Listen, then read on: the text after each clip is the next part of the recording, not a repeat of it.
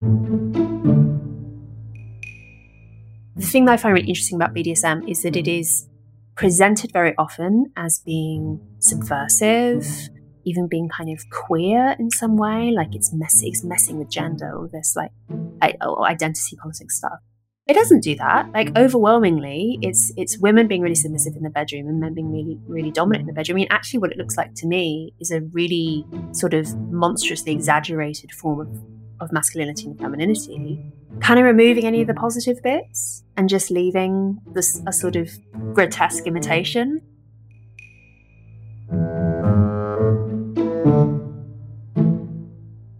Welcome to the Unspeakable Podcast. I'm your host, Meghan Daum. My guest is author Louise Perry. This is a really fantastic conversation, and you're going to hear it momentarily. But first, I am obliged, I'm obligated to myself, I guess, to tell you a couple things, make a couple of announcements. If you haven't noticed already, the listener support piece of this podcast is now on Substack. And you're going to find that at meghandaum.substack.com. That's where you're going to go to hear bonus content, participate in comment threads, get discounts on merchandise, come to hangouts. You can go there and find out about the different support tiers. You can become a subscriber for free, of course, but you can also become a paying subscriber at just $7 a month. I think that's a bargain, I gotta say, and get a lot of very cool extra stuff. And that extra stuff is going to include writing by me, stuff that I wrote and that's a, a pretty big deal actually it is it is for me at least and if you become a paid subscriber you can read what i wrote. What else do i need to tell you? I have a second podcast because everybody needs a second one.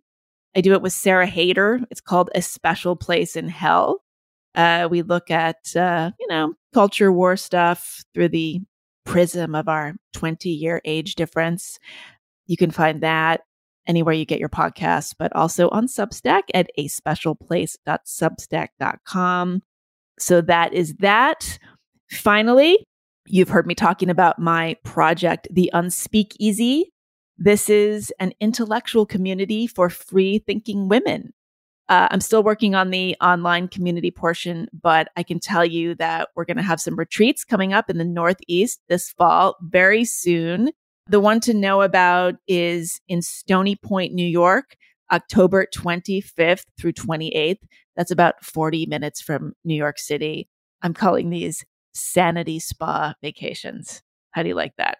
And so basically, the idea is that a group of women come together, pretty small group, you know, 10 or 12, 15, and uh, we talk about how uh, the current cultural and political climate has affected our lives our work lives, our personal lives, all that kind of stuff. You know, so we feel like we're not crazy. We realize we're not crazy. You can learn about that by going to theunspeakeasy.com and joining the mailing list. I'll also be making announcements about the Unspeaky on the Substack. And again, in fact, all of my announcements about writing courses, retreats, stuff I publish, anything is going to come through on that Substack newsletter and be on that page. So Again, that's Meghan Daum. That's M E G H A N D A U M dot substack dot com. Okay. My guest, Louise Perry, is a journalist and an activist in the UK. If you happen to catch the August 8th episode of my other podcast, A Special Place in Hell, you heard my partner Sarah and I discussing and playing some clips from a conversation Louise had on Bari Weiss's Common Sense podcast. Uh, Louise has published an incredible book, incredible in many ways, including that it was actually published, I think, called The Case Against the Sexual Revolution it's a manifesto of sorts, but it's also carefully researched, really deeply considered, just kind of overall examination of the sexual liberation movement and the feminist movement that ran alongside it, and how it might not have been uh, as great for women as we like to assume. So, Louise and I talk about a lot of things here. She has a lot of things to say about women's happiness over the last half century, even more so over the last decade, and why the prevalence of pornography has led young women and men to believe that sexual activities like choking are any fun at all. That is a question I have never understood, and Louise explains it better than I've ever heard. We also talk about the dating economy, so called rape culture, whether the tech economy has rendered physical strength less valuable in the workplace, and whether being a mother is fundamentally incompatible with being an individual. There's a lot here, and I am really glad to bring you this conversation with Louise Perry. Louise Perry, welcome to The Unspeakable. Hello, thank you so much for having me. I should also say, welcome to the world stage, or at least the Western world stage. Your book, The Case Against the Sexual Revolution, was published in the UK a few months ago now, I guess. Yeah, beginning of June. Okay. And it has its American release this month. You've been all over the place. Some of our listeners probably heard you on places like Bari Weiss's podcast and, and on Triggernometry. What was the impetus for this book? Because you talk about a lot of things that you see as not being really useful in the way that we might think they're being useful. I mean, something like the, the sexual revolution is a big, big concept, and it refers to the birth control pill, it refers to second wave feminism, it refers to um, things like no fault divorce, and, and just women being independent individuals with sexual agency, all that kind of stuff. So to say that you're against the sexual revolution, that's a big, big statement. And obviously, that's the title of your book. I don't think you, Louise Perry, walk around saying that you are opposed to the sexual revolution. But what would you define as sort of maybe the three biggest is it overcorrections or examples of overreach or or like what are your what are your three biggest problems with the way things have gone so okay so it's i'll start with the denial of sexual difference okay which i think is absolutely essential to everything that we've seen okay so you're so so and this is where we say well you're just uh, an evolutionary psychologist and you're going to uh, blame all toxic male behavior on uh, nature. so I say that it's nature and it's nurture, right? Which I think is obviously true. I mean, who who could possibly believe that it's either all nature or all nurture? It's clearly oh, p- plenty, plenty of people do, but yes, go ahead. Yeah, I mean, I think I think that's the that's the really dogmatic position, right? To take one or the other. It's it's clearly a combination of the two. I think that very obviously, well, I say very obviously, there should it should be obvious that there are some really stark physical differences between men and women, right? Uh, women are the ones who get pregnant, which also means that we suffer all of the side effects of um, hormonal birth control, which for some women can be really unpleasant. We are much smaller than men, more physically weak than men, particularly in the upper body. It's the sort of thing that you don't necessarily notice if you live a kind of uh, laptop class lifestyle, as um, as I as I generally do.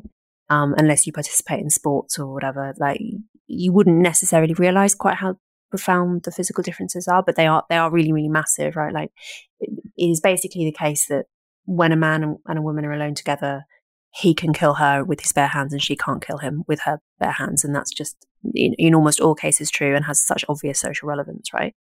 And then there are the psychological differences, which are more controversial and that, and, and which bring us down to evolutionary psychology, which has in general been rejected by most feminists as a inherently sexist field. I don't dispute that there are some sexists within the field. And I think, I mean, I, I say not actually so much within sort of proper academic positions, more within the sort of uh, the amateurs. Yeah, I mean, it's definitely well, it's been weaponized. It's been reduced into um, something very, very different than what it is supposed to be. Yeah, it, it does frustrate me because it's so obvious that it's it it's it makes so much sense when you look at it objectively and with any kind of substance, but it's just been kind of bastardized by the pickup artists and the yeah yeah um, MRAs and the you know sort of manosphere. Yeah, yeah, yeah, to their own ends, and often I think quite. I don't think they always have a very good grasp of the science, but that that doesn't. I think the fact that they've misused it should not write off the discipline altogether. I think that the scientific scientific evidence of any kind is morally neutral, right? You, you you do with it what you want to in a political sense. And I think it is definitely the case that if you're setting out to take a kind of blank slate view of humanity and if you have your eyes set on human perfectibility and erasing any kind of differences between men and women at the psychological level or even at the physical level, you're not going to get on very well with evolutionary psychology. But if you take a more pragmatic view and say, well, look, there clearly are some differences between us and 200,000 years of human history and beyond in terms of our, you know, our, our older revolutionary roots is likely to have had some effect, right, on our, on our brains. If we can better understand those differences, is my argument, I think actually we can we can better understand ourselves and where we've gone wrong. Because I think there is a kind of collective view among feminists of all stripes and among non-feminists too that the sexual culture isn't quite right, that there are problems, that sexual liberation projects hasn't delivered the goods. Uh, you often hear from liberal feminists is that the problem is just that, you know, true sexual liberation has never been tried. Like we, we just haven't properly implemented the project and we need to keep pushing at it. I think the problem is with the project itself and always has been. So much of what you talk about in this book has to do with this so called idea of sex positivity. And so, on, on the surface, I think we think about that in terms of not being ashamed of your sexuality, something different than the kind of 1950s model of, um, you know, the nice, the nice virginal girl, the Madonna whore complex, all of that. But I- I'm hoping that you can describe for actually for people like me who sort of missed this whole trend, what is going on exactly with the fetish community, stuff like BDSM, choking, for instance, what are young women and men doing in the bedroom that certain older generations might not be fully aware of? So there's like there's one survey that I quote in the book which finds that 50% of British women aged 18 to 24 have been choked by their partners during sex. I mean, choking isn't really the right word for it. It's really strangulation because, like, you choke on food, right? Whereas strangulation is something that is done to externally. Yeah, and I also just is this is supposed to be so sometimes this is called breath play and you know, you mentioned this in the book. I I always thought this was something that had more to do with autoerotic asphyxiation, which is like something that men did in order to really get off. It was like something you did while you were masturbating. Am I is that right? And now it's suddenly a, a for for couples. Yeah, because I think what's so so sometimes the defense of breath play among sex positive types is that yeah, it's about like if you deprive the brain of oxygen, it gives you a sort of high. I don't think that is what's going on though, because women are not doing this on their own. So occasionally you do find men will accidentally kill themselves during autoerotic asphyxiation, masturbation gone wrong. Yeah, there's normally like one or two a year in the UK. Yeah, that's sure what I have heard about. Yes women are not are not doing it. You're not finding women kind of having choked themselves to death on their own while masturbating. This is, this is like a this is a, this is a very, very advanced. A, a okay, all right. Sport, yeah. no, the, no, women are getting their partners to do it to them, or, or their partners are doing it spontaneously to them, because it's actually not. I don't think it has anything to do with the oxygen deprivation thing. I think it's all to do with domination and submission. It's just it's just a manifestation of BDSM so it's like a role playing kind of thing. Yeah, and it's basically always, always women getting strangled by men, which is also true in domestic violence generally. I mean, it's play acting at domestic violence, I think is the best way of understanding it. And like play acting in a I like I academically accept that there are examples of sort of responsible BDSM practice, which are, you know, genuinely from people who are um, really enthusiastic about it, really responsible, really attentive to their partner's um, safety and consent and so forth. Although I must say that I have heard from enough people who've not who've been embedded in like the supposedly responsible BDSM community and who say it's actually nothing of the sort.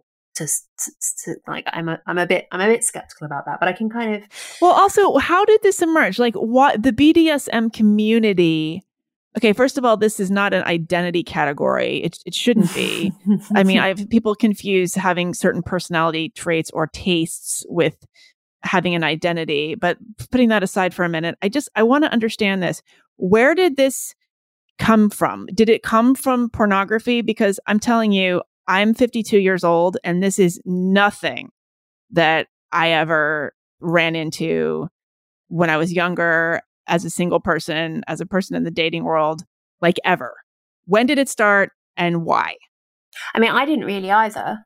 Age 30, this was not considered super normal when I was, say, at university. I mean, like, BDSM was kind of around and people talked about it and there was a generally permissive attitude towards it but it definitely wasn't like oh yeah getting strangled by a partner during sex is completely normal not at all so like it's part of the base we used to call it the bases it's not like first there's not first second third fourth and then strangulation base and then having a conversation fifth base yeah right. then calling um, the next day yeah um yeah, yeah, not at all. So I think it's been really, really rapid in that sense, which is one of the reasons why I'm skeptical when people say, oh, it's just what people like. I'm like, okay, so this whole generation just woke up one morning and were like, oh, I really want to get strangled today. It doesn't seem very likely to me. So I think that, I think porn is definitely part of the story. It used to be this content was really, really niche. It was really hard to find. You know, if you were looking for like BDSM, breath play content in magazines or whatever, you'd have to go somewhere really specialist. It wasn't something you'd like happen upon. Whereas now you see it on super, super mainstream porn platforms. You even see it on social media. Um, there's an amazing amount of choking content on like Instagram, which is supposed to be suitable for oh my gosh for 13 year olds and up. Yeah. So you you can easily just come across it accidentally or just have it presented to you as like a, this is part of the sexual script. This is normal. And then, of course, people are going to operate as if it's normal, particularly young people. Like young people are so obsessed with being normal, right? And, right. And, uh, yeah. And so if, if you're saying like getting choked is A, normal and B, actually a sign of being sexy, adventurous, up for it, all of this good stuff, of course they're going to do it. Right? like it, it just seems so obvious to me. I think that one way in which I would depart from some feminist critiques of this phenomenon is I don't think that it is, I think to some extent it is feeding off some kind of deep rooted inclinations within men, male and female sexuality. I think that it is much, much more, you know, the, the thing that I find really interesting about BDSM is that it is presented very often as being subversive, even being kind of queer in some way, like it's messy, it's messing with gender, all this like identity politics stuff. It doesn't do that. Like overwhelmingly, it's it's women being really submissive in the bedroom and men being really really dominant in the bedroom. I mean, actually, what it looks like to me is a really sort of monstrously exaggerated form of of, of masculinity and femininity, kind of removing any of the positive bits and just leaving this a sort of grotesque imitation. Yeah, I mean, is it like uh, is it a like a rape fantasy kind of thing? Like, are men getting anything out of this, or do they think they're supposed to be enjoying this? I'm still trying to get my mind around what's the point. Um, yeah, yeah. So I think that for the women who are into it, I mean, there are lots of different things going on here. So, you know, you've got women who are into it and who are sometimes asking their male partners to do it. Sometimes male partners who actually don't really want to. You know, I've heard from men who'll say this, like, my girlfriend really wants me to choke her during sex, and I, it, it weirds me out. Sometimes it's men doing it to women who really don't want it and are not consenting and uh, uh, you know they're doing it completely unannounced and you get these tragic accounts from women who are like oh my tinder date just choked me during sex and am i am i prudish for thinking that was not okay? sort of thing. So there's there's a lot of different manifestations of this going on. I think what's going on with the women who are into it that is quite common and it it does seem to have a kind of evolutionary basis for women to be turned on by men being like desperately into them, right? Like that's something that you see in women's erotic fiction, like Mills and Boon kind of stuff. The common theme in all of that is like a romantic hero who is really, really desperately. Yeah, he can't control himself. Exactly. Yeah. Like to the point sometimes of using violence because he's just like so desperate. And the speaking to evolutionary psychologists who are interested in this, like the, the explanation seems to be that women are when we're choosing a mate, one of the things that we look for is commitment. And is this guy going to hang around and provide resources for me when I'm pregnant, breastfeeding, etc.? And if he's like desperately, desperately in love with you and will and will demonstrate his his love for you in all sorts of like serious, costly ways, then that suggests he's the real deal. So so that's probably why we why we see that so consistently across um, erotic fiction designed for women. And I think that that is probably what's going on in the choking thing as well. That is a real stretch, though. Let's just say. I know. Well, I think it's a misinterpretation. So, I, so I think what women think is going on sometimes with the choking thing is they think it's like a sign of passion, right? They think it's a sign of being like desperately wanted. I guess kind of a manifestation of a rape fantasy. I mean, it's worth remembering with rape fantasies that women don't don't fantasize about being raped by like ugly men, right? Like they, they fantasize about being raped by men that they actually secretly really want to have sex with anyway, but he's just like so desperate to have you, right? Like that's that's the that's the scenario that you see in women's erotic fiction. And similarly, I think with choking, you know, what what women are maybe fantasizing about is that feeling of being like um swept off her feet, desperately wanted by this like gorgeous guy who'll do anything to have you sort of thing that's not, I think, how the men are experiencing it. I think the reason that the men are choking women during sex is because they've they've learnt it from porn, and it's it's just it's it's actually a really just a, aggressive manifestation of sexual desire that really doesn't have anything to do with love or commitment or anything. I mean, I do wonder sometimes whether it's also men trying to compensate for feeling emasculated in all sorts of ways. Oh, you mean sort of in the in the economy or in the culture? And also maybe just interpersonally in other ways, like if you're not very masc, like you can compensate for it. I've always wanted someone to do maybe a listener can do me like a the virgin choker and the Chad vanilla sex haver meme or whatever, right? Because I do sort of think that a lot of the guys in the BDSM community are really weedy. Weedy? You mean like betas? Yeah. Yeah. Ditto in polyamory. They're not they're not chads, right? And and I no do comment. want to Yeah, the poor poor polyamorous, I, I tend to beat up on them, but they're uh, they're easy targets. Yeah. You don't get a lot of like the, you know, the, the rugby team uh, is not uh, polyamorous generally, right? Yeah. And they, or, or if they are having, or they don't describe themselves as such, you know, maybe they are going around having like multiple girlfriends on the go. Yeah, there's just another word for that, which would be um, promiscuous, non-monogamous. Yeah. Yes. Yeah, or a stud or whatever, right? Whereas they tend not to be like identifying in this way. So I do wonder if the whole kind of like BDSM identity, I don't know, there's some like desperately trying to reassert gender in like a play acting kind of way. It strikes me as really, really dysfunctional because it doesn't have any of the good sides of traditional gender roles, of you know, which do exist. A friend of mine was saying the other day that it feels like the kind of the modern progressive masculine man. He's like he's still masculine in some senses in that he like wants to choke you and, and like loves horrible porn and is like talks over women in meetings and stuff like that. But then he's also feminine in the sense that he's like vain and um, loves getting into fights on Twitter. Mm-hmm. Yeah. Um, and fights like a girl online. So it does seem to me as though we've kind of worst of both worlds. Like what we what we wanted was like Don Draper who wouldn't cheat on you. yeah, well, good luck right? with that. Yeah, that was the goal, and then we ended up with this like eaters he'll choke you instead. Right. So we had an unrealistic ideal, and it has led to a sort of worst of both worlds norm. I think so. All fueled by the porn industry as well, right? Which profits from like funneling people towards more and more extreme forms of content. Right. And I'm sure that the porn industry has played in nicely with the dating app phenomenon because you don't actually have to establish any real world relationship. You don't have to make any investment in meeting somebody or getting to know them in any way. You can skip right to this action. And there's basically no consequences if you behave badly as well. Like if you pick up a woman from a dating app and choke her without her consent, like the chances of facing any criminal action are so slim. Why? Because she can't find you, or what do you mean? It's just really difficult to prove. And also, most women don't go to the police. Like, I think that most, I think most perpetrators know that the chances of anything, any consequences are really low for them. And there also aren't any social consequences because if you don't have any social contacts in common, if you if you're just like a random person from the internet, then there are just so there are just fewer penalties, social penalties that you that you that you risk. I mean, even just from things like ghosting or whatever, like bad behavior but much milder behavior, you can pretty much do whatever you want. One of the things that drives me absolutely crazy about the sex positive valorization of kink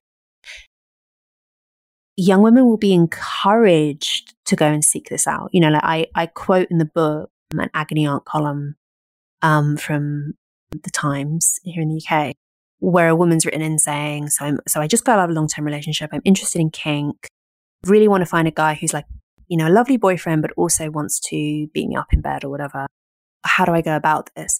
And the agony aunt is like, well, you should just post an ad on the internet and say, you know, young female in search of someone to strangle her and just like invite random guys to your house. this was a joke, I'm assuming. Is this, uh, no, no, no, this, this is the kind of answer sincere. that the old Miss Manners would have given and it would have been hilarious. This no, was no, in earnest. Completely, completely sincere. Yeah, completely sincere. And the, and of course, what she'd say if anyone like me said this is incredibly dangerous advice is well teach men not to rape. Like it's incumbent on men to, to seek consent and, and not to abuse their their power. And i'm like fine. You can't go around telling young women to do this. And it's you know if, if if you go on the internet and basically like select your sexual partners on the basis of how much they're turned on by sexual aggression what do you expect to happen basically? Um, so it sounds like you're I'm doing the I'm doing the Cathy Newman thing. So what you're saying is sorry, it, what what I'm hearing and I'm thinking about so be, the the sort of feminization of culture as a whole has made men on the whole, not everybody, feel emasculated and just sort of distance them from their own masculinity and so they're play acting. They're playing it out on a sort of sexual stage. They're acting they're acting as if they're playing the role of masculine men because they don't feel that they are in reality. I think that, yeah, I think that pornified sex definitely acts as compensation for men who feel emasculated in more important ways. You know, like you might not be able to earn a family wage, but at least your girlfriend will do anal basically. and and essentially and everybody has to meet on a dating app. So I mean you're you're 30 years old. I'm assuming you you, you doesn't sound like you were on in the dating market for very long, but in your generation is it even conceivable that you would meet somebody at work or something or are you not even allowed to approach somebody in that way anymore? It's not unheard of, but the the the friends of mine who are uh, who are still single, they they feel very strongly that dating apps are pretty much compulsory. It's just really difficult otherwise. Even, you know, super, super gorgeous friends of mine who are so obviously extremely attractive and do get a lot of matches on um, dating apps, much to the chagrin of incels, right? But they are actually really struggling to find boyfriends despite having this huge pool of options, but, but also feel as though dating apps are kind of the only way to go, which yeah, wasn't true for me when I was, I mean, I've been with my husband for nine years how did you meet your husband? Traditionally at university. Okay. Are you remember Princeton mom? Yes, very well. Do you want to remind us who she who she was? She was the one saying meet your a... meet your man while you're in college because you're not going to get a better dating pool after that. Yeah. Yeah. Was she the mom of it? Or she was an alumnus, alumna maybe? No, this is a terrible story. Her son was currently enrolled as a student. Oh, right. And she was like, marry my son, ladies. well, or just, I mean, can you, how embarrassing. Um, that, yeah, yeah true. So she, I think she, yeah, she wrote an article and in, in some, he was one of the daily newspapers.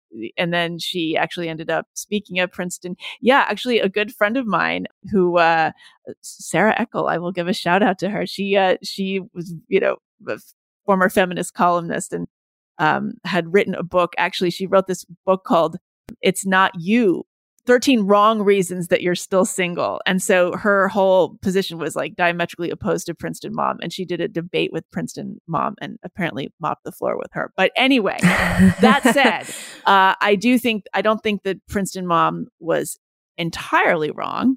No. No, no, I think she was broadly right, to be honest. I mean, just in the sense that you do have an unusually large pool of single options available to you at university. Right. I mean, not me, because I went to a what used to be a women's college, but yes, I depending on the on the college that you go to, yes, that could that yeah. can be true, and it can also not be true. Like if you go to art school, for instance, not true.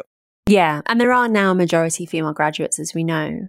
That's right. Which narrows your pool, and also, you know, women tending to kind of want to marry up um, restricts the options in a slightly artificial way. But uh, but yeah, in general, meeting. I mean, I think, I think to be honest, pretty much everyone agrees that meeting the traditional way is generally better for a whole bunch of reasons. It's just a sort of practical problem. Well, yeah, especially because how do you meet them? Yeah, because there are so, like you just said, there are so there are fewer men in colleges and universities now. Just the the dating economy has shifted. So yeah, women have educated women have to maybe think about marrying men in trades, which would actually be really smart because those guys probably make more money than yeah, yeah, a lot of women. Yeah, you're working in publishing or something, and a lot of male graduates they probably make more money than them. That's right. We're going to pause here for a short message from me. Are you appreciating this conversation and wish there were more like it out there? Well, there are lots more right here. We're getting close to 100 episodes by now. I do this show every week, and I pretty much do it all by myself. I am not affiliated with any institution, media company, or secret investment cabal. I do it because I love it. And that is why, as much as I hate asking for help, I am offering this gentle reminder that if you value honest, thoughtful, nuanced conversations with all kinds of people, novelists, scientists, philosophers, comedians, journalists, sometimes just regular folks with something interesting to say, I hope you'll consider supporting the show. The best way to do this now is to join our listener community on the Substack platform.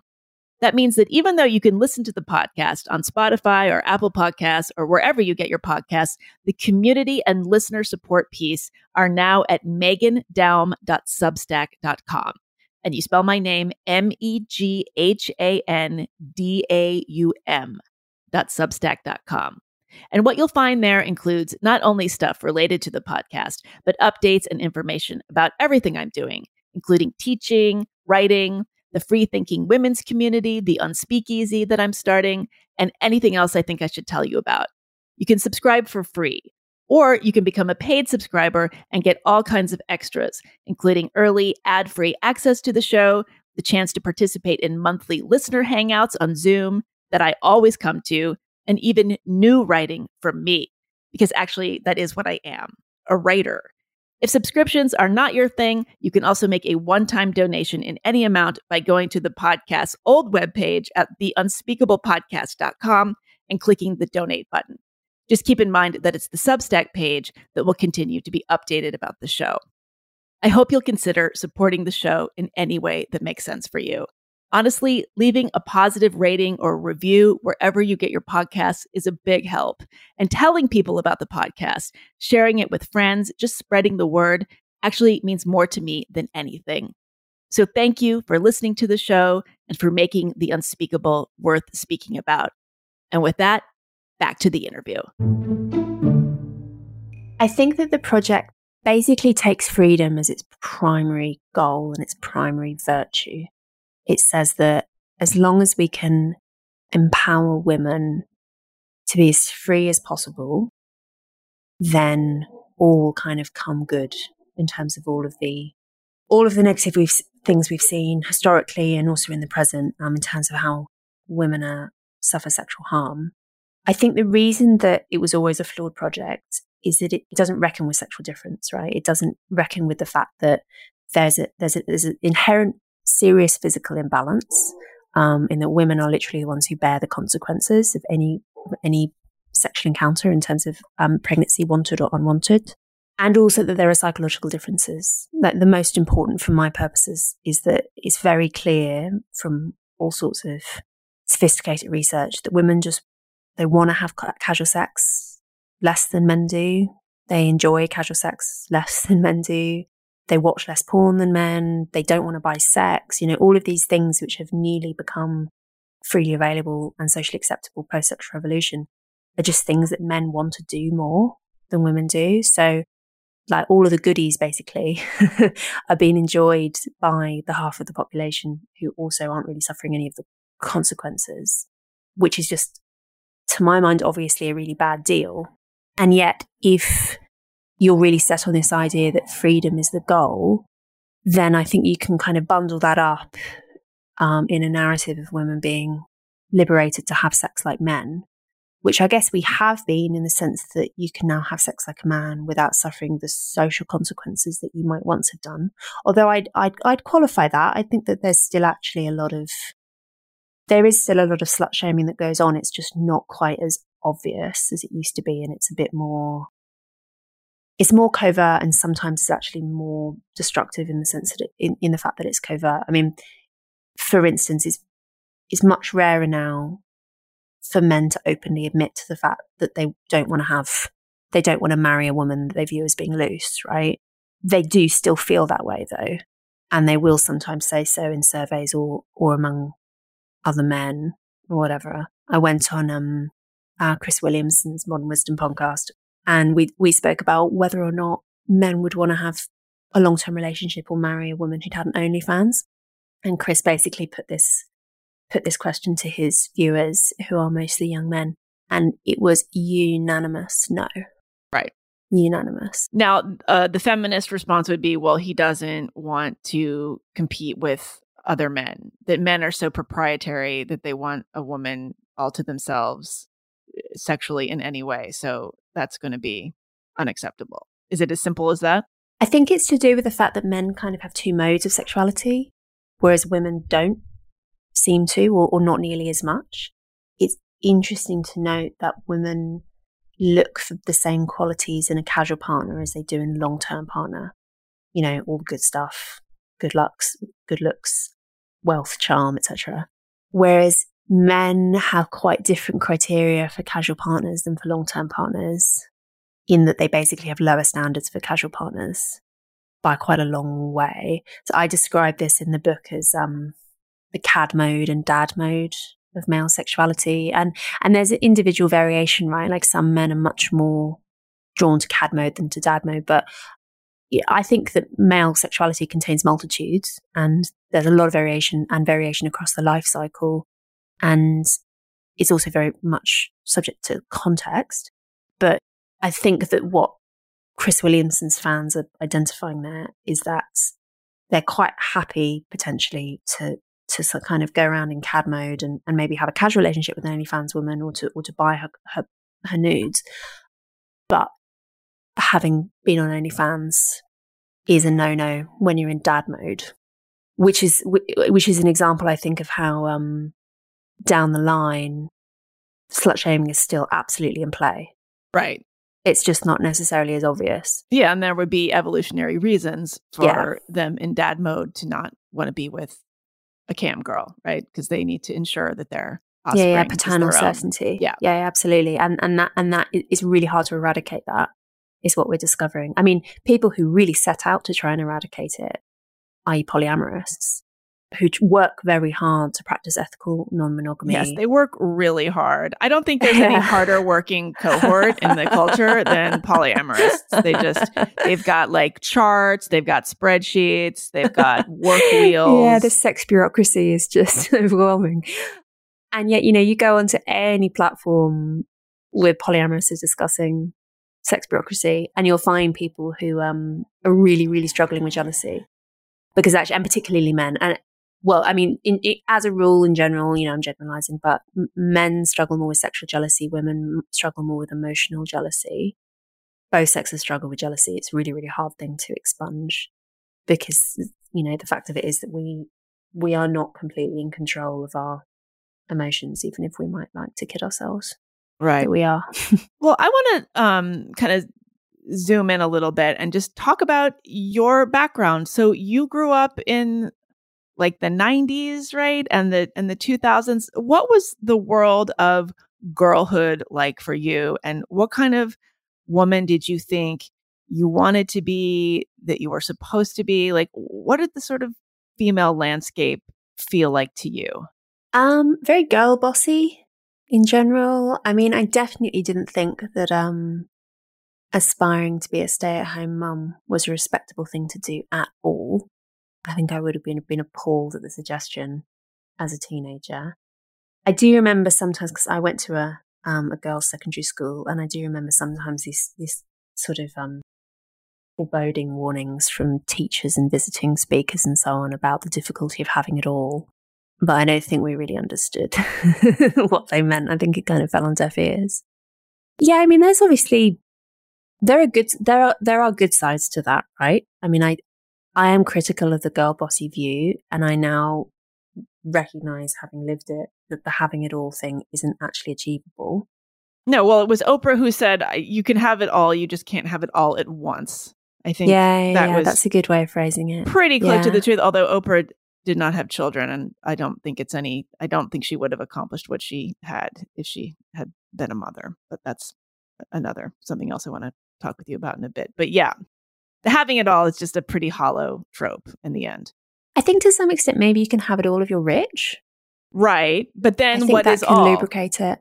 But then, like, well, okay, then yeah, you're not marriage, like a and hands-on, right? But then having it all requ- if if having it all includes having sta- you know multiple nannies living in your house, then yes, Yeah, yeah, yeah, yeah. This is just not the sort of thing, right? That you that you think about as a um a teenage girl and young woman growing up in that kind of girl bossy culture, which absolutely encouraged me to cultivate my um, ambitions and intellectual talents and so on. So that's all good.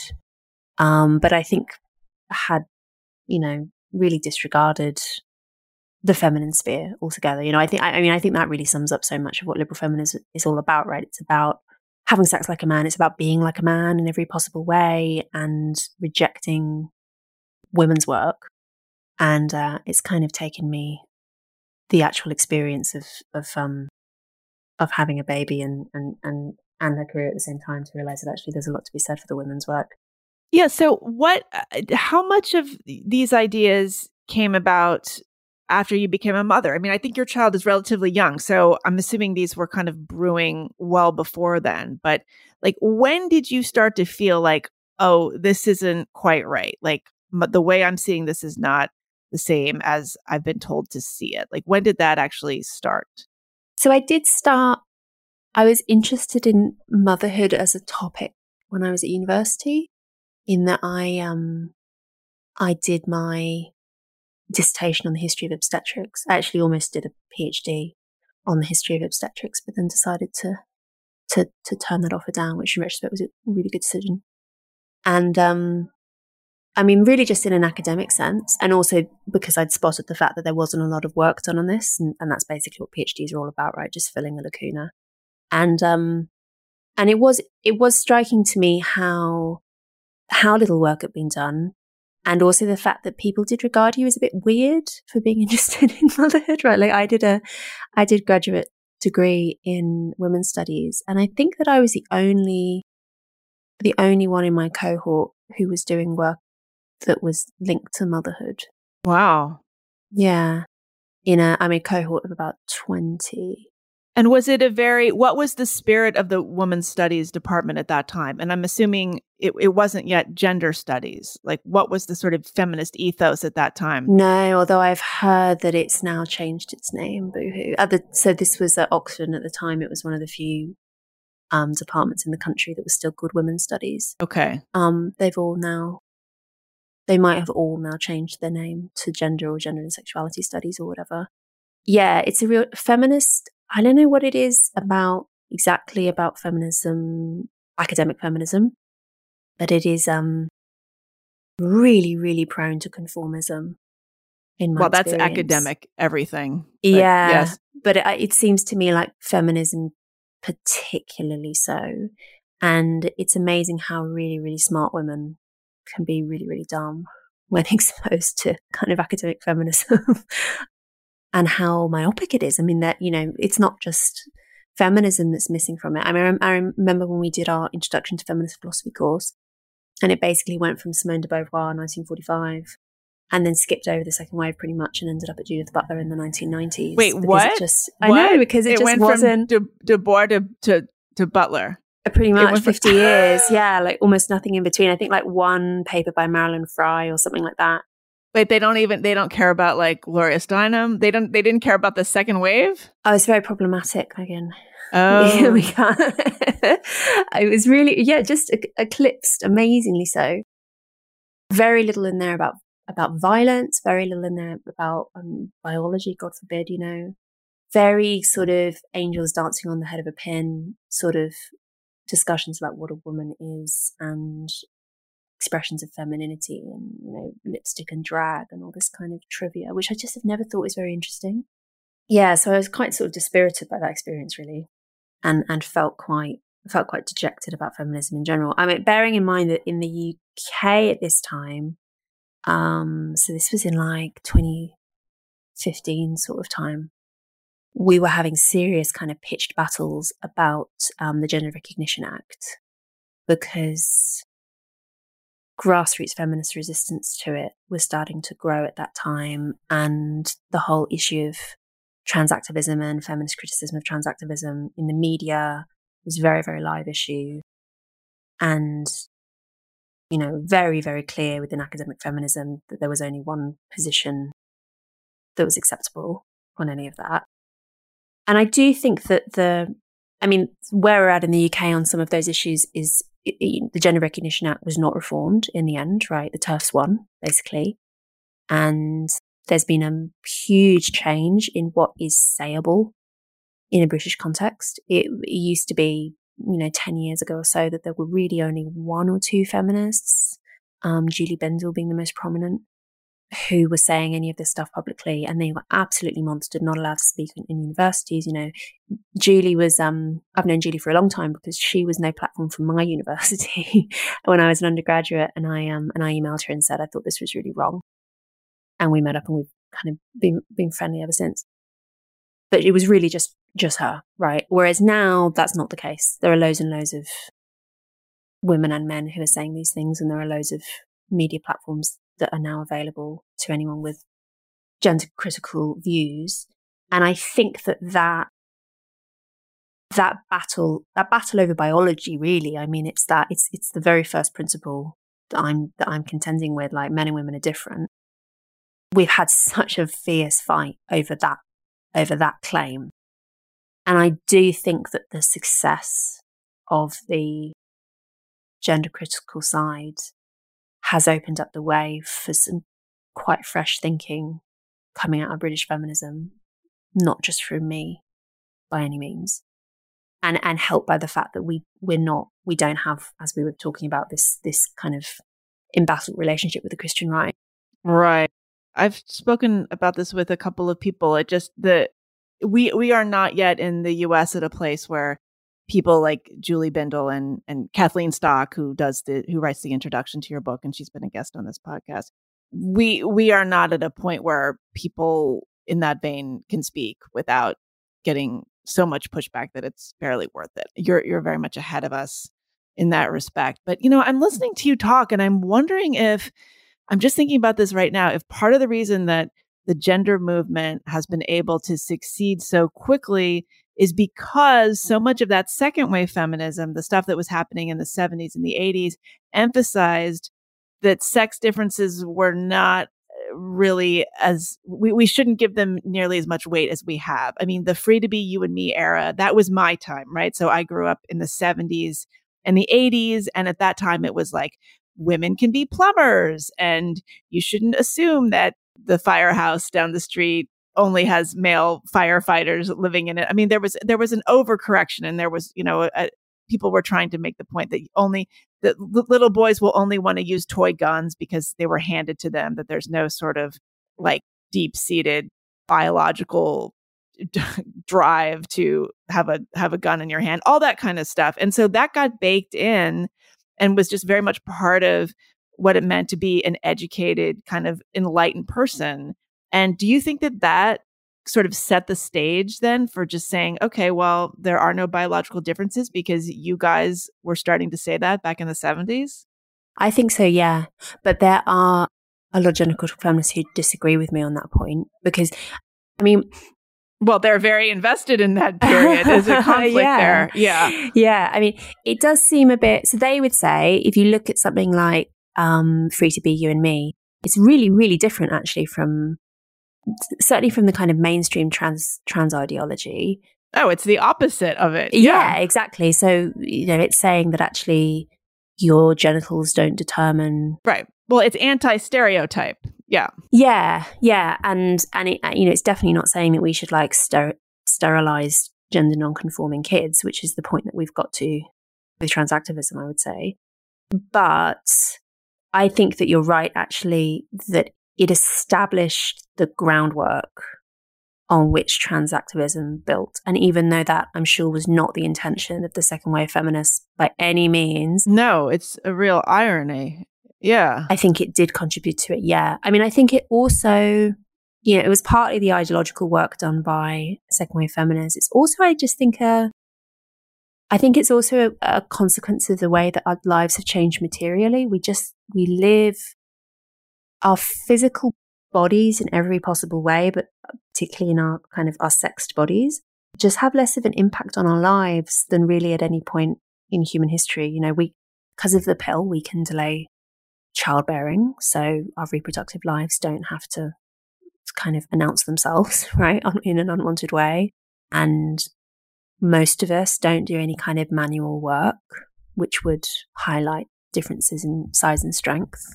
We live pretty kind of gender neutral lives generally. I mean, the nature of having service and knowledge economy is that women can basically do any kind of work that men can do sometimes better. In fact, I mean, there are ways in which the modern economy is actually better suited to women who are conscientious and agreeable, and little girls will kind of sit quietly on the mat um, while little boys are being diagnosed with ADHD, right? There are ways in which actually women make better workers right up until the moment that they have children. And um, it's quite easy, I think, to operate in that kind of world and say that the differences, the physical differences between the sexes are trivial and, and the psychological ones too which is why you get some really crazy statements from from feminists sometimes along the lines of like, oh, there are actually no real strength differences between men and women. It's just socialized, yada yada. I have a um, quote from um, uh, Laurie Penny, who's a British feminist writer, in the book as a, as an example of this line of thinking, where she says that perhaps the reason that um, sports are segregated by sex is because men are afraid of being beaten by women.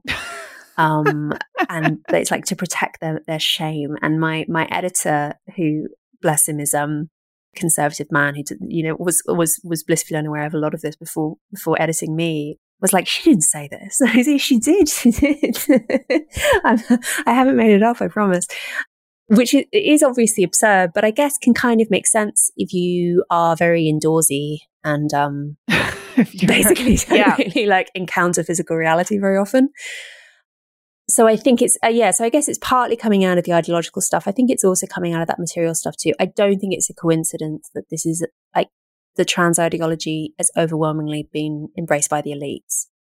It, it's partly because the ideological stuff. It's also partly because the elites just live much more kind of disconnected lives. Yeah. Um, if you don't do manual work, if you don't like ever go to a farm, you know, like it, it, becomes a lot easier to deny the existence of biological difference. Yeah. Oh God, you know, I never I think you're so onto something. I mean, I've thought about this a little bit, but not quite this deeply because, you know, even when I was growing up, we weren't yet in the digital age all the way. I mean, we certainly we're not we weren't working on farms, most of us, but I never had a sense that that there were not body differences between boys and girls and men and women. I mean, that would be obvious. You would be watching the Olympics, right? Like as a little girl, I would watch the Olympics, you know, on, on TV, the gymnastics. Like everybody loved, all the little girls loved to watch gymnastics, right? And mm. just the differences between what the men's gymnastics entailed and the women's, that's all you need to see. You're looking at upper body strength versus tiny flexibility, right? Mm-hmm. I mean, it couldn't be laid out more starkly. And yeah, I think you're right. As the decades went on, I mean, not everybody's doing elite gymnastics. That's kind of a weird example, but yeah, we're more and more at our desks. Um, I think people are even they're doing domestic labor in a different way. I mean, how many people in the elite like mow their own lawns anymore, for instance? We've got plastic lawns now. Well, or we just, or we have, you know, immigrant classes that take care of that kind of stuff in the higher, you know, socioeconomic echelons. There's just, there's so many different factors that have contributed to these disembodied lives and you know i don't want to get too far down the down in the trans conversation because i talk about it too much on this show and one of the things i really like about your book is that it mostly stays away from that like we're really talking about something that i think we've just kind of stopped talking and thinking about because we've become so overwhelmed with this new gender movement I mean, I was really glad that you talked about the James um, Damore memo, for instance, the the Google memo. I mean, this is an example of what happens when somebody tries to say something that is true and it maps onto the kind of um, evolutionary psych stuff that's been so weaponized that people are just unable to to process it. I don't know if you want to talk about that a little bit. I mean, this was the Google engineer who just you know, flat, rather flat footedly, if also accurately, uh, wrote a memo about why there aren't more female software engineers and coders, for instance, and why certain um, initiatives to recruit more of them weren't actually working because the people were not understanding the nature of the problem. Yeah, and he was completely right. I mean, all of the science in the Google memo is completely sound. And he and he acknowledged quite rightly that we're talking about bell curves here.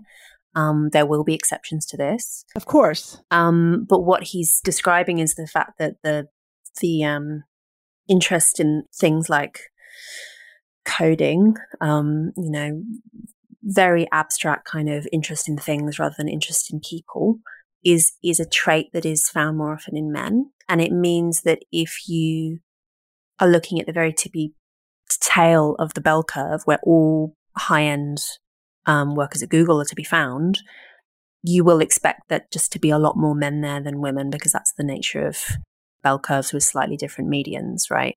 And uh, yeah, and he was completely monstered for it and uh, was assumed to be a sexist. I don't think he is a sexist at all. I think he's just autistic. I mean, he says this himself. Yeah, no, he talks about being autistic. And what's also unfortunate is that, you know, that incident went viral and then he got kind of co opted by some dubious figures you know, kind of in uh, on the right. Mm, it's a shame. Yeah. Yeah, and because he wasn't really able to understand kind of the bigger media pictures. I mean, I think that's what happens with a lot of these people who are trying to talk about this stuff in a in a subtle way.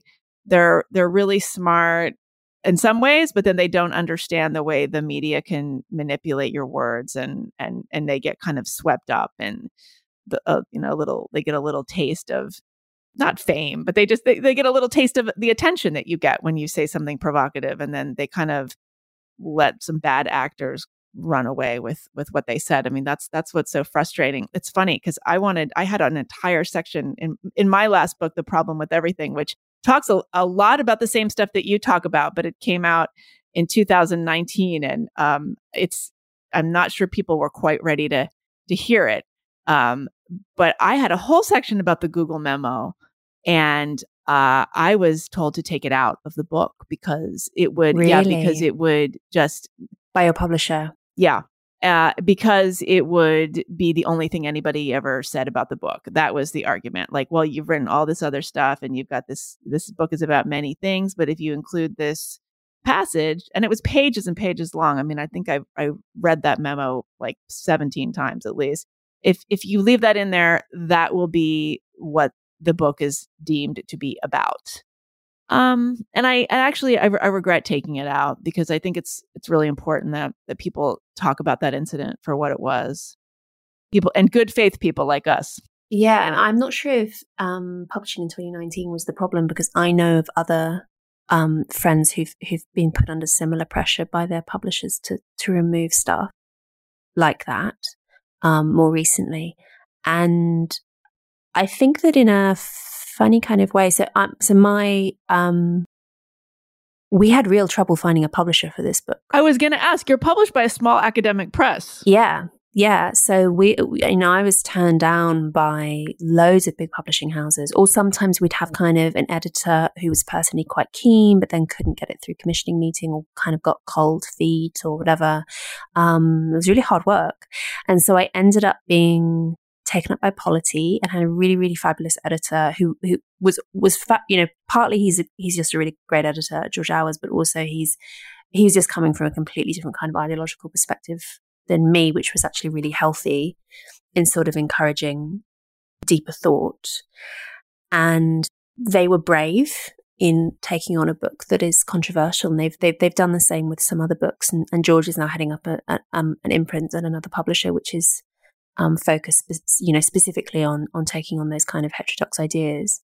And I'm pretty sure actually that if I had ended up being published by somewhere bigger, they probably would have tried to to to soften my argument a oh, lot. Oh well, every, forget the Google memo. I mean, I think yeah, you'd probably yeah. be left with about twelve percent of what's in exactly in exactly. Yeah. Like every sentence is potentially cancelable, right? So yeah, so I think actually in retrospect, thank goodness that I was taken on by somewhere that that had the courage, partly just f- from not being one of these kind of big name publishing houses, to just let me write what I felt to be the truth because I think it's ended up being a much better book as a consequence of that. I mean, because there have been other books that have been published in this area. There's a bit of a, a wave just recently of books around about sexual ethics um, and kind of pushing back against some um, orthodox ideas but often in such a gentle way and in such a kind of convoluted way that you almost don't notice it. and I think, I wonder, sometimes I guess that's coming from authors themselves, that they're afraid of being cancelled, particularly I think when, when they're writing um, as ac- academics and they're clearly terrified of their students, um, or from, um, they're, or they're, they're in, um, liberal media institutions and they're afraid of being cancelled by their colleagues. So sometimes it's the authors being cowardly. I'm sure sometimes it's the publishers being cowardly as well. And I've heard stories on the grapevine about publishers being really, really restrictive and really nervous. Yeah. And what they don't understand is that the more you equivocate, the worse it gets.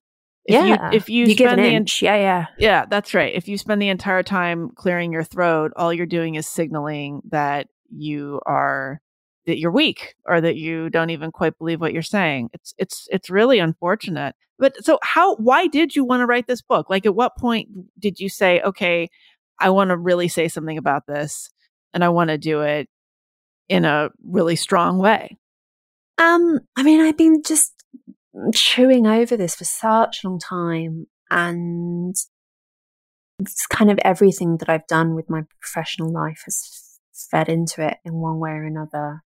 And it, I really just wanted to, to put it on paper and to have it available in particular to young women. I mean, I think in practice, probably young women are quite a small minority of readers. like the, the, the, the, the letters I've got so far from readers, um, I'd say probably my most, my modal reader is, um, a middle-aged parent who's anxious about their children and you, you, can, you can completely see why. But I, I felt as though our culture is really tells young women in particular a lot of lies. And sometimes they are apparently noble lies. You know, one of the things that I've had a lot of pushback on in the book is actually only a, a, couple of sentences, but it's one of the things that some of my critics have zoomed in on is when I talk about alcohol and say that, um, you know, being encouraged to get really drunk around men you don't know is, um, you know, a bad idea. And um, that's the sort of thing that that um, you're not supposed to say, right? You're, you're, not supposed to say it because it feeds into victim blaming narratives and so on, which I'm I'm completely aware of, and I and I do. Yeah, it's just we've been having this debate, yeah, for years now. It's like we can't talk about campus sexual assault um, we're not allowed to talk about the role that alcohol plays in that, even though it's like 90% of cases, if not higher. Yeah. Right. And you can't imagine a more effective way for, you know, young women to be incapacitated, right? Than through um, a binge drinking culture, which is really very recent. I think this gets forgotten. I mean, even in like the, the 90s, this was not considered to be um, typical. that that women would get really, really drunk around men that they didn't know. Um, and now, and now apparently it's completely normalized. And what frustrates me about that kind of that kind of narrative is that we all say this in private, right? This is this is the sort of thing that we all say to women that we actually know. Um, we all do all kinds of safety work and encourage our friends and relatives to do safety work. And you're not supposed to say it, but it's kind of it's it's it's hush hush and it's something that you learn through experience and almost like a whisper network. But what frustrates me about that is there are loads of teenage girls, including me, right? And not not because of any fault on on the part of my parents or anyone in my life, but just the nature of the culture, which really minimized the differences between the sexes and really valorized the the not just having sex like a man, but living like a man in every possible way. You know, this idea that women have the right to go out and and to be safe on the streets and to, to travel alone and to, to, hitchhike and do whatever they want, you know, because women have that right. I'm like, well, yes, women have that right. And obviously, you know, if, if, if a woman is assaulted by a man in any of those circumstances, he is the only one who is at fault morally. But also, like, get real. This is this is the real world. Well, this is the naturalistic fallacy, right? Just because mm. something is true doesn't mean that it's good. Absolutely. Yeah but there's this squeamishness about saying it. And I think that we do a terrible disservice to young women by not saying it. I dedicated the book to the women who learned it the hard way. Yeah, what did you mean by that? That I think our current sexual culture obliges women to learn it the hard way because they're not told from the get go. I guess unless they're lucky enough to have um to have women around them who will tell them and and they actually listen. Um, there are a lot of lies fed through a, a cultural narrative, which is all about um, minimizing sexual difference and valorizing women imitating men. Right. And these are the kind of lies that, you know, hopefully, as in my case, you know, you you kind of learn gradually by observation that this is not actually true and you kind of adjust your behavior and your expectations accordingly but there are there are cases and i have personally worked with and spoken to lots of women who've who fall into this category, where your your life is sometimes completely destroyed by those lies. You know, by taking risks that you wouldn't otherwise have taken, but you were told were okay. And I think that, uh, yeah, I think that we're doing really terrible harm to to young women by not being honest with them. So, the book is an effort to to be honest, finally. And again and again, what we'll hear is, well, we just have to teach men not to rape. And that's so frustrating because it, it, it's one of these things that have just taken hold. And it's amazing the way that there are feminist pundits and journalists who can just say this again and again and again and they are lauded by the establishment and this is this is the agreed upon solution and it's just empty. It's nothing.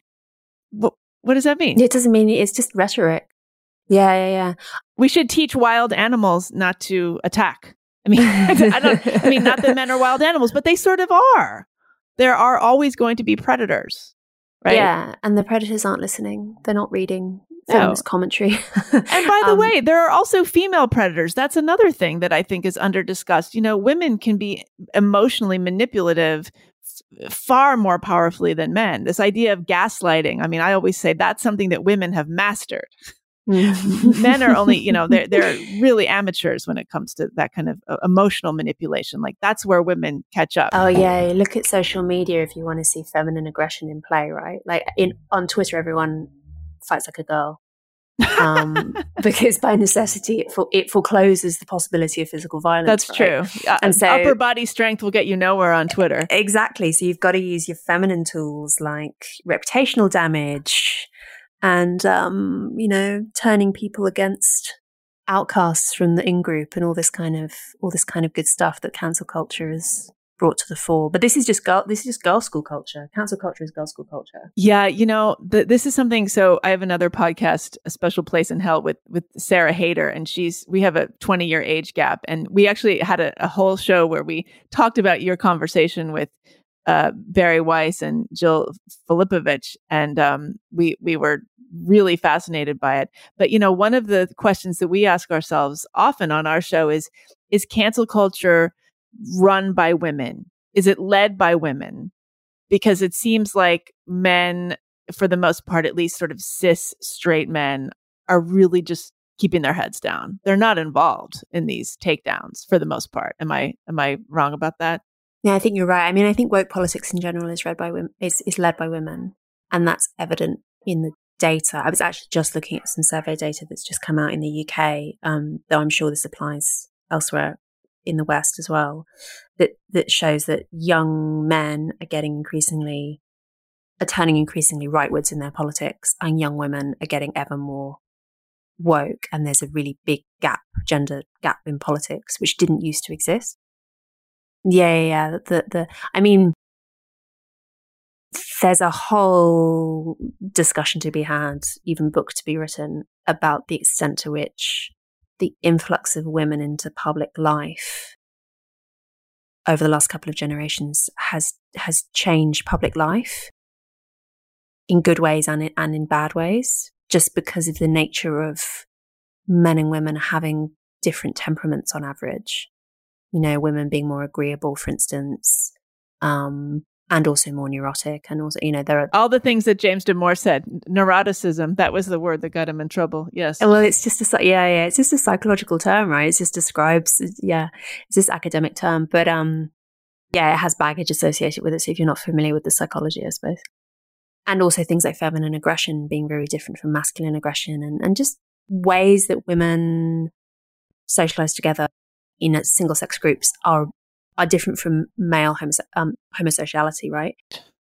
And I think that a lot of what we've seen in terms of changes in politics, in political culture and stuff, has actually got more to do, it's not to do with kind of people changing. I think in general, if you see any kind of massive change in the way that the public feel about something, it's probably not because people are changing their minds, because people tend not to change their minds. It's probably because um, the cohort has changed like for instance, the, the increasing acceptance of um, um, things like mixed um, race relationships and homosexuality and stuff. You know, some of this is to do with um, people changing their minds. A lot of it is just to do with people dying and new generations having different beliefs.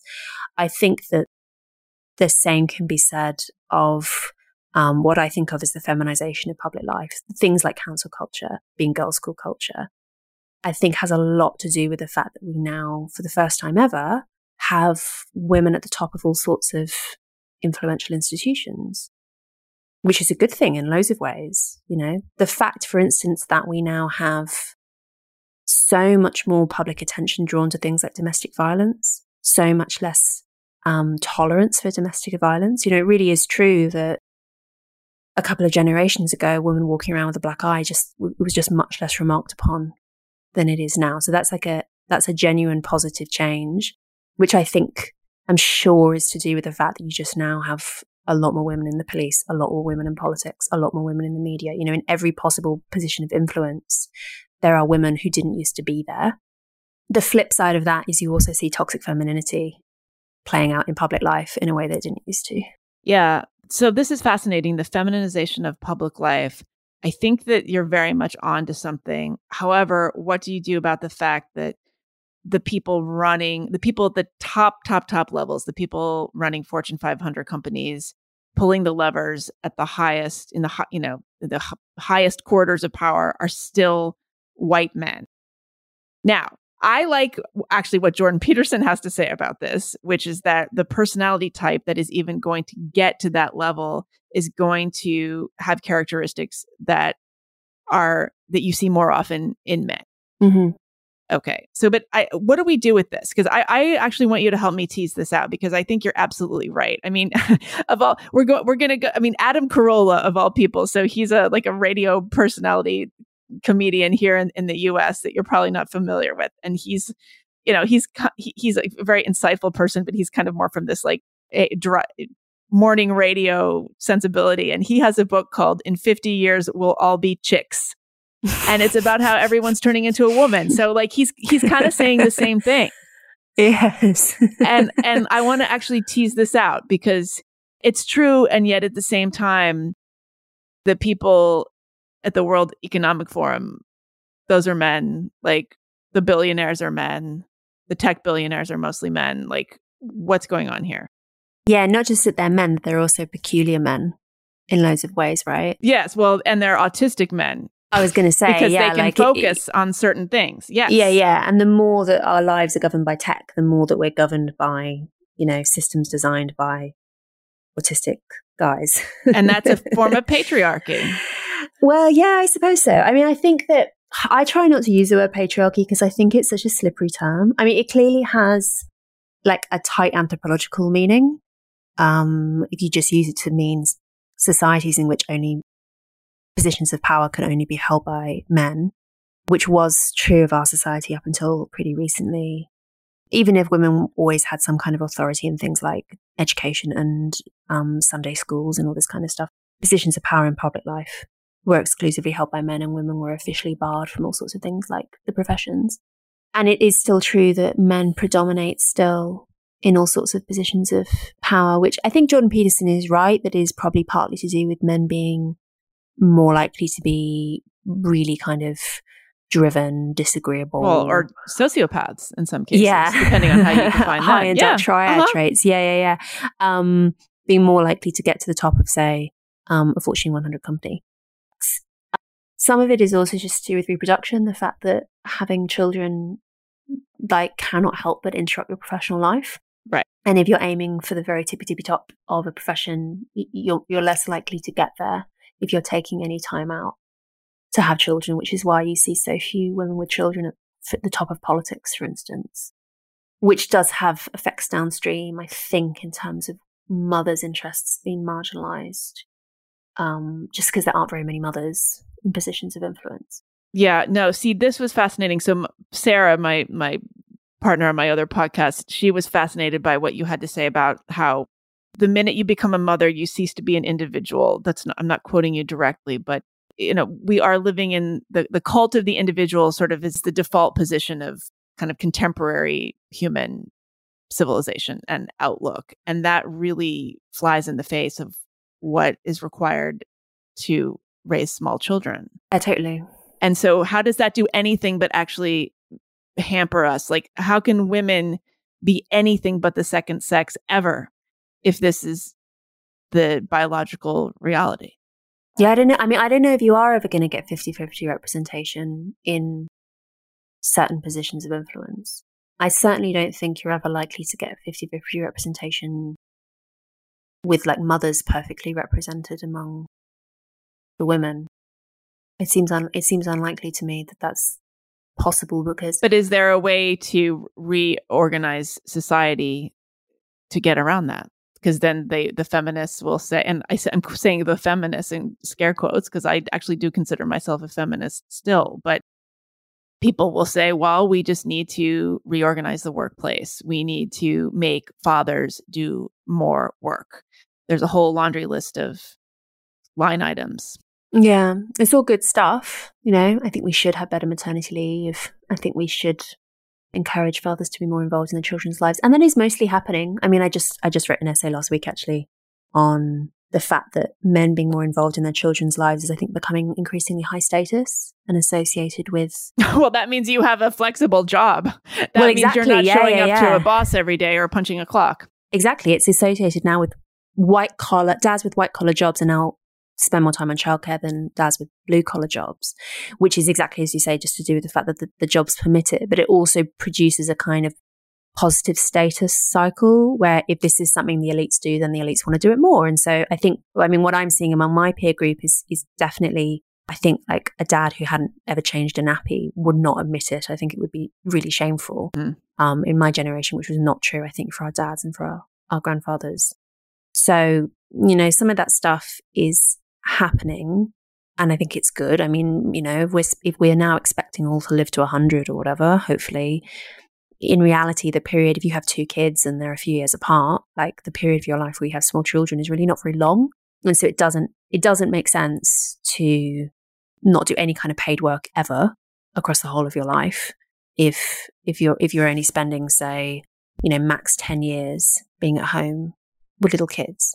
Um, so we do have to be designing the workplace to some extent to accommodate either accommodate parents and particularly mothers of young children or to accommodate, accommodate women re-entering the workforce after they've had children which i'm told is often really hard and employers are often not very sympathetic to those circumstances and they ought to be just on, on a self-interested basis they ought to be because you know you've got people with skills who are eager to work for you you know I also don't think that it, complete parity is either possible or desirable because I think that trying to force people into being absolutely the same is, is inevitably going to fail. And I think the kind of coercive measures you would have to take to try and force them would come with really serious costs. I mean, I think to some extent being a, there are definitely some men who are suited to being stay at home parents and who in previous eras would not would not have been allowed to and that would have been sad you know because they they might be really temperamentally well suited to it and that's great for them. In reality i think more women than men are going to want to do that and are going to be suited to that.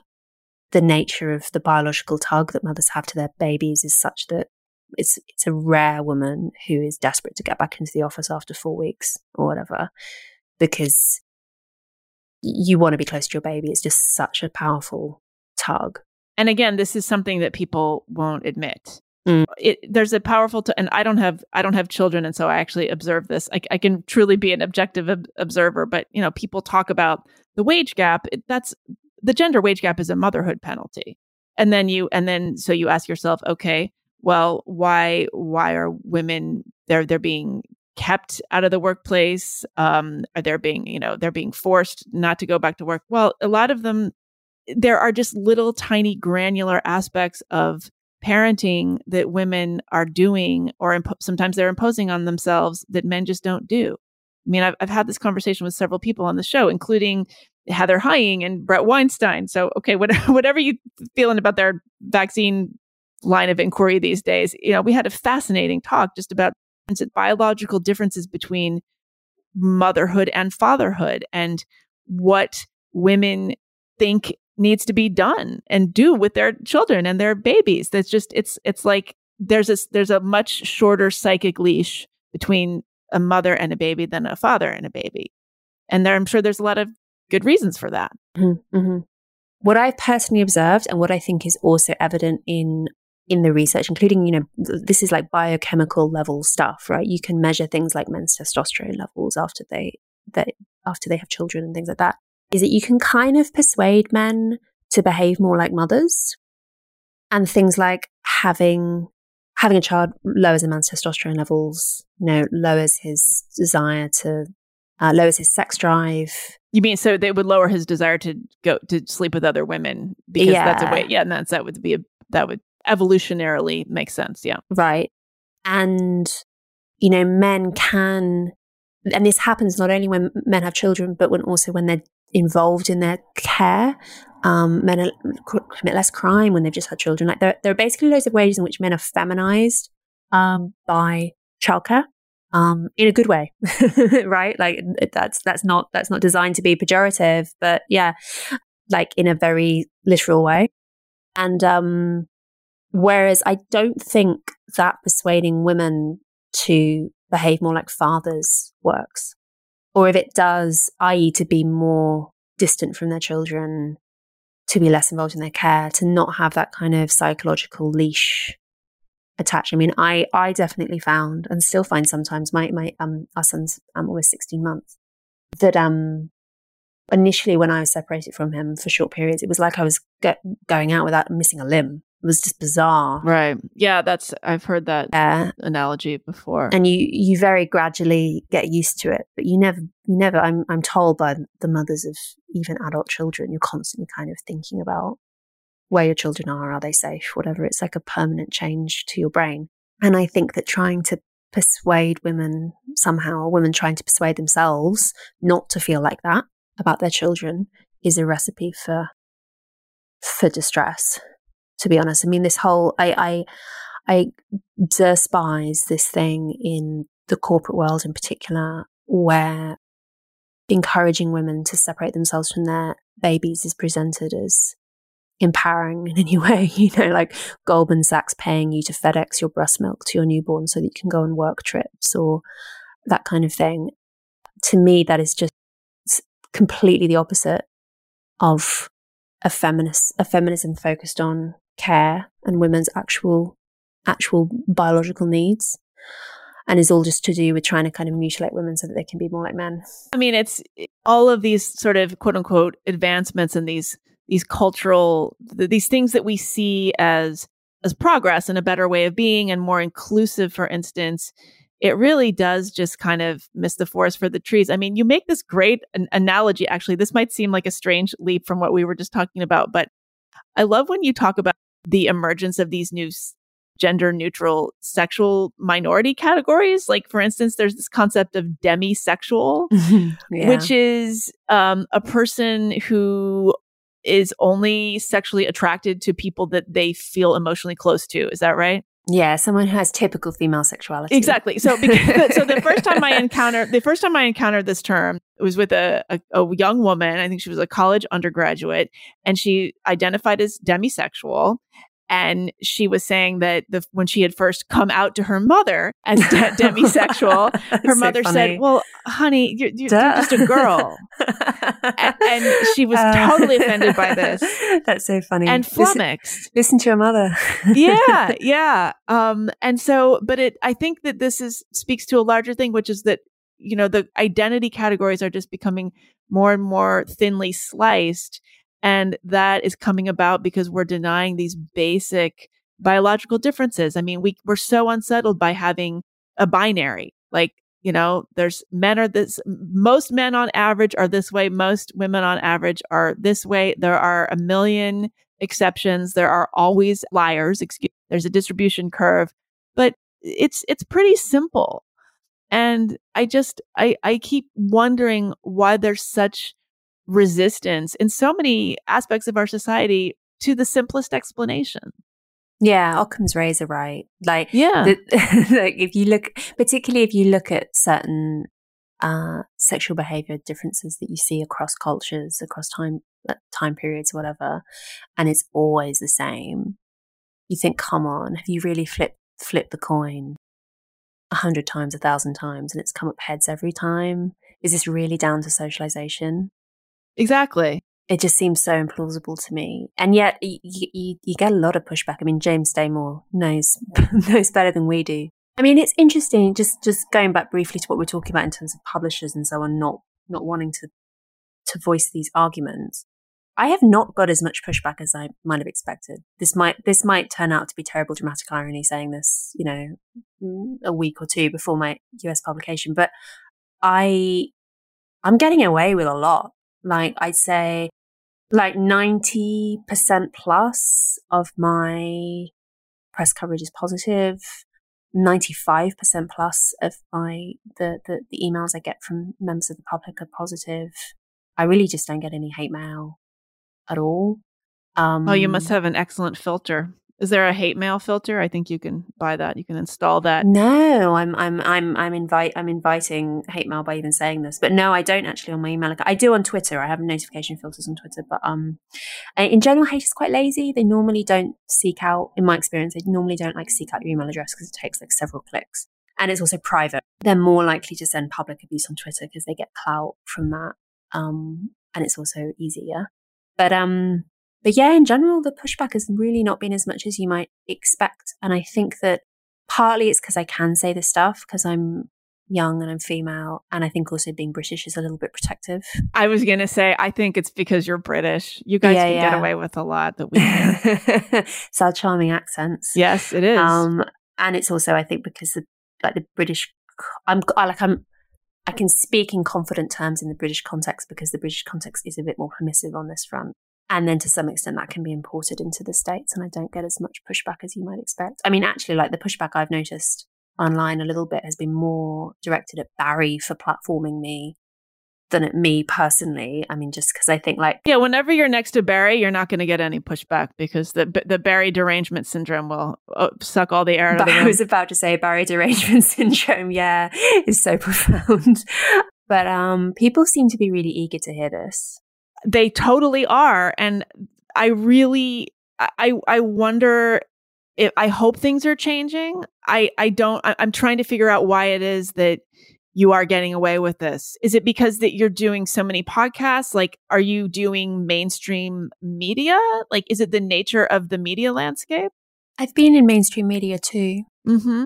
I mean, I got things like my first big kind of press thing back in June was um, I got profiled in the Sunday Times and a, you know a moderately critical profile by a young woman about my about my age who, I mean, she personally came from a more kind of conservative background, so she was more focused on some of the ways in which maybe I was too soft on the on the on the conservative positions. You know, fine. I thought it was a completely fair write up, but they included a little uh, poll on the website, which literally read, I read the Times every day. It's like my normal newspaper. So I, I logged on and suddenly saw this poll, which said, do you agree with Louise Perry's opinions?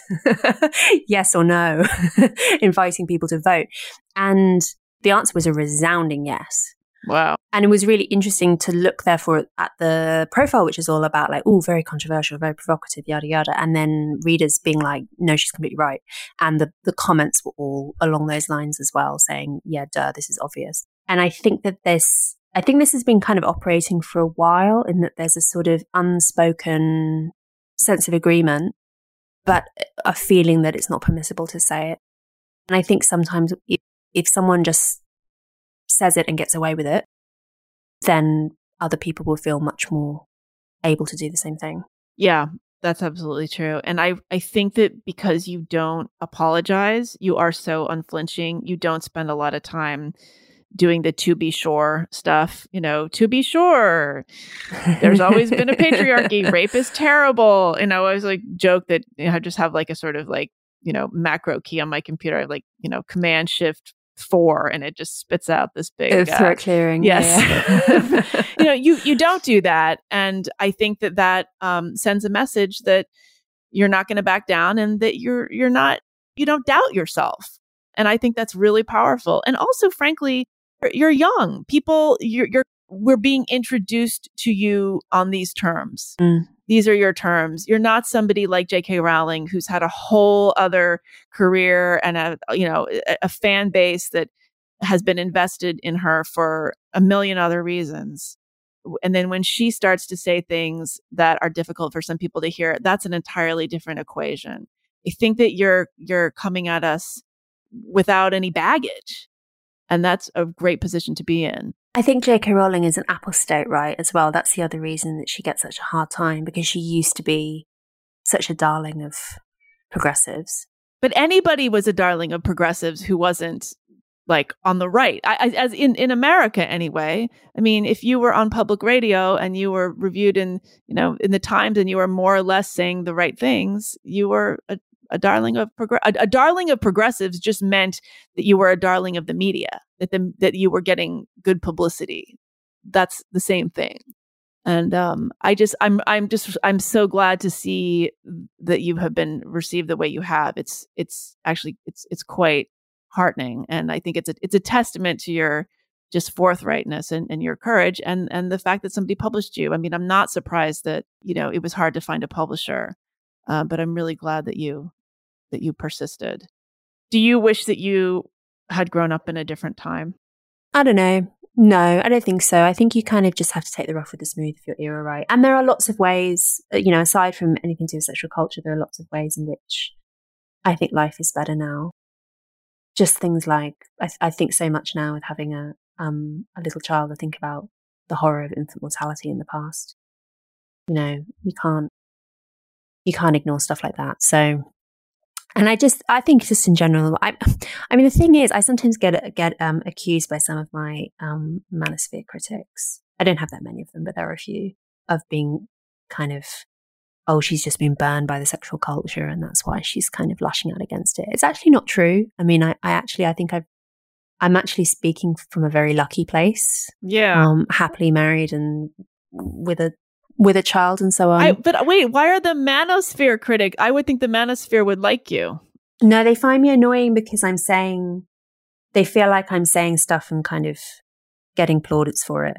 Just oh, the same things because of having a pair of tits. for. Yeah. Okay. yeah, and also they and also I think they think that I'm just like speaking out of self interest, which is yeah, not really true. Right. Well, and I'm I'm sure that the your third and fourth wave feminist critics say that you're speaking from a, a place of privilege, Oh yeah, but that's always the case. Yeah, but you know, I think I think again, I think that you're able to to speak objectively about this. And frankly, who cares? You're a writer, you're a thinker. It doesn't matter. Your your lived experience really is only is only part of it. You know, it's not it's not a memoir. Uh, you've written um, you know, this this book is is is heavily researched and it's it's an intellectual endeavor. I think um, it should be received as such, and it seems like it is. So, well, uh, it's great to talk with you. Congratulations on the book. I'm really glad that it's been received as well as it has. thank you so much. And um, uh, good luck with everything. And I hope we can talk again sometime. Yeah, I'd love to. thank you so much, Meghan. That was my conversation with Louise Perry. She is a columnist at the New Statesman and a features writer for the Daily Mail. Her debut book, The Case Against the Sexual Revolution A New Guide to Sex in the 21st Century, is recently out in the US. This is the Unspeakable Podcast, now on Substack at meghandaum.substack.com, as I've told you way too many times already. It's also everywhere you normally get your podcasts. Nothing has changed. Please rate and review the show on Apple Podcasts or Spotify if you're so inclined, anywhere you get your podcasts. Please also check out my new podcast with Sarah Haider, A Special Place in Hell. Please consider just like doing nothing, never getting out of bed, not cleaning a room, eating lunch, anything. Don't do anything but listen to podcasts because there are a lot of them. Two of them are mine. I'll be back next week with another super nuanced guest. Thanks for listening. See you next time.